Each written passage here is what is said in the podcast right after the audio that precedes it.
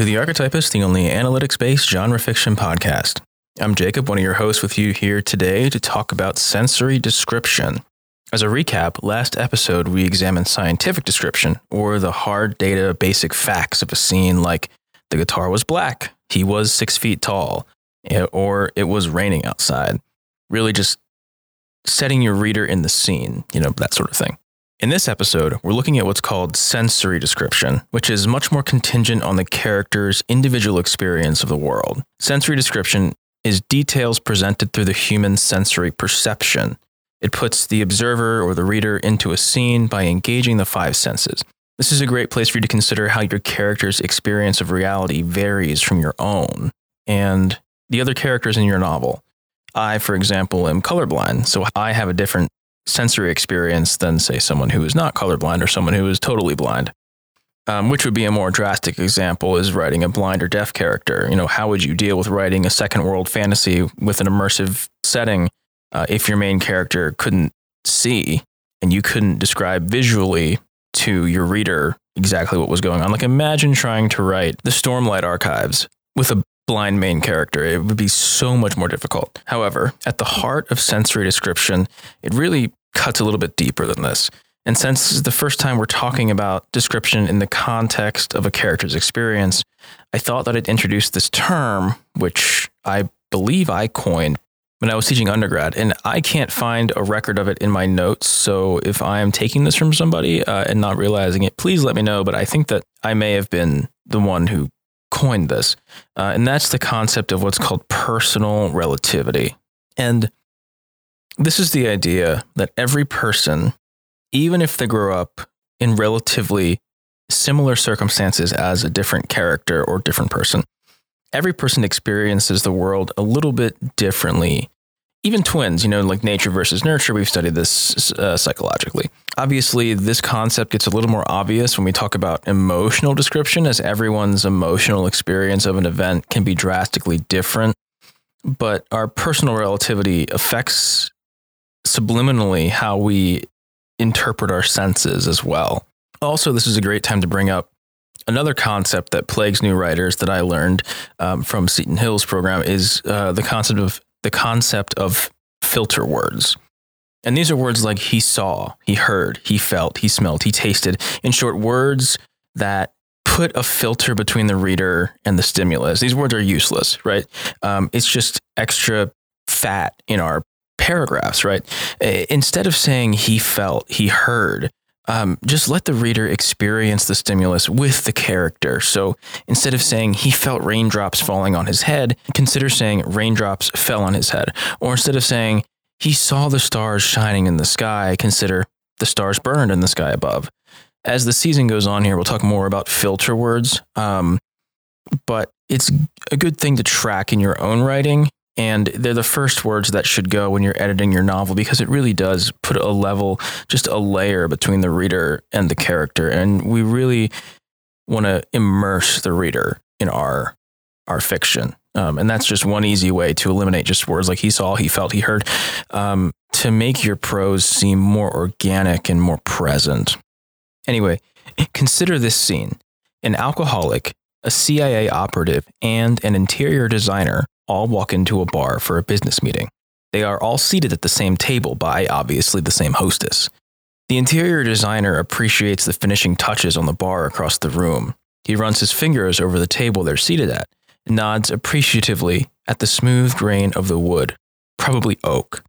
If he's not mistaken, stained dark brown, and he's pretty sure if you held a gun to his head, he could guess the brand and color. Minwax espresso. The CIA operative doesn't notice the table or the bar. From the moment she enters, she has her eye on the couple in the corner.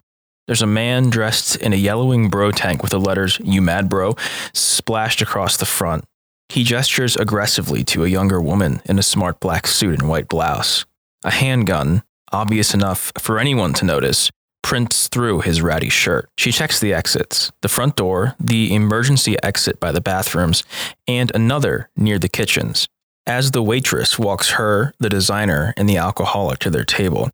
She hangs back, lets the waitress seat the other two first so she can sit on the end of their booth, her back against the wall, with a clear line of sight to the arguing couple. The alcoholic doesn't notice any of this. He knew it was a bad idea to meet in the bar. But the other two don't know he's been going to AA. From the moment he walked in, the scent of booze was all he could think about.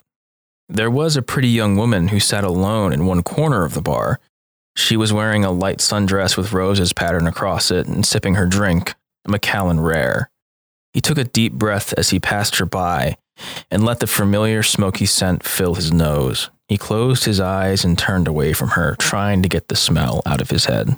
So you see here, each person has the opportunity to experience the same stimuli when they enter the bar but a combination of their upbringing, choices, and nature as characters forced them to hone in on different things. These sensory experiences telegraph things about them to the reader and helps subliminally build their character without being obvious. In the above example, I name the characters as their character traits an interior designer, a CIA operative, and an, and an alcoholic. However, if you properly use sensory description, you should never have to say he was an alcoholic or she was an interior designer. It should just be apparent simply from the sensory experiences portrayed to the reader.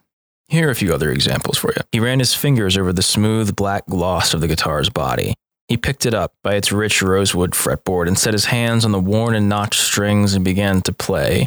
His fingers tripped a quick and halting melody, pressing against the rusted tension of old steel strings. So, not great. I mean, I wrote this in grad school uh, as an exercising class. I mean, it's not supposed to be beautiful. Here's another one Under black wool, boiled leather, and mail, sweat trickled icily down Jon's chest as he pressed the attack. That's Game of Thrones. And another one from Game of Thrones here. Tyrion Lannister looks up from his books and shivered. Though the library was snug and warm, something about the howling of a wolf took a man right out of his here and now and left him in a dark forest of the mind, running naked before the pack. Now, you try. Take the scene you wrote last time and convert it into a scene that uses only sensory imagery. Remember, your character should leave one aspect of the setting and enter another, a drastically different part of the setting. My mentor, again, used the example of moving through a dark tunnel into a bright meadow. Go ahead and do this now. And remember, we're focusing on the character's sensory experience, not the scientific facts of the scene, not the emotional significance of the setting. As we said before, we see a stimulus, which is scientific description, or it was raining. We experience it, or sensory description, cool raindrops pattered on her skin, plastering her, her hair to her face. And then we react to it, emotional, and then we make it ours or poetic. So go ahead and do that now. Okay. So to recap, sensory description is the classic show, don't tell advice. And we're going to talk about that advice later on in the podcast and how it might not be the best advice all the time. But that's basically what it is show, don't tell. It's also the type of description most often discussed in how to craft books because it grounds the reader in the scene with the use of the five senses. It should be your bread and butter of the character experience. Not everything can be emotional, not everything can be poetic, not everything can be scientific, but anytime your character is experiencing the world, it is sensory. So it's really something that you should really focus on getting right in the first draft. At least for me, I know um, that is where I write most of my sensory description and I layer in the poetic as I do my revisions because it's much easier to make things sound poetic than to have them come out of your brain as poetic. But anyway, sensory description should be your bread and butter. In the next episode, we'll focus on emotional description, which is the chemical reaction or significance to your character's sensory reality. That's all I have for you on this topic right now. So have a great rest of your day or night. And if you have any questions or comments, feel free to find us on Twitter at at archetypist underscore pod or email us at archetypistpodcast at gmail.com. And as always, stay positive, stay safe, and stay connected. Archetypists out.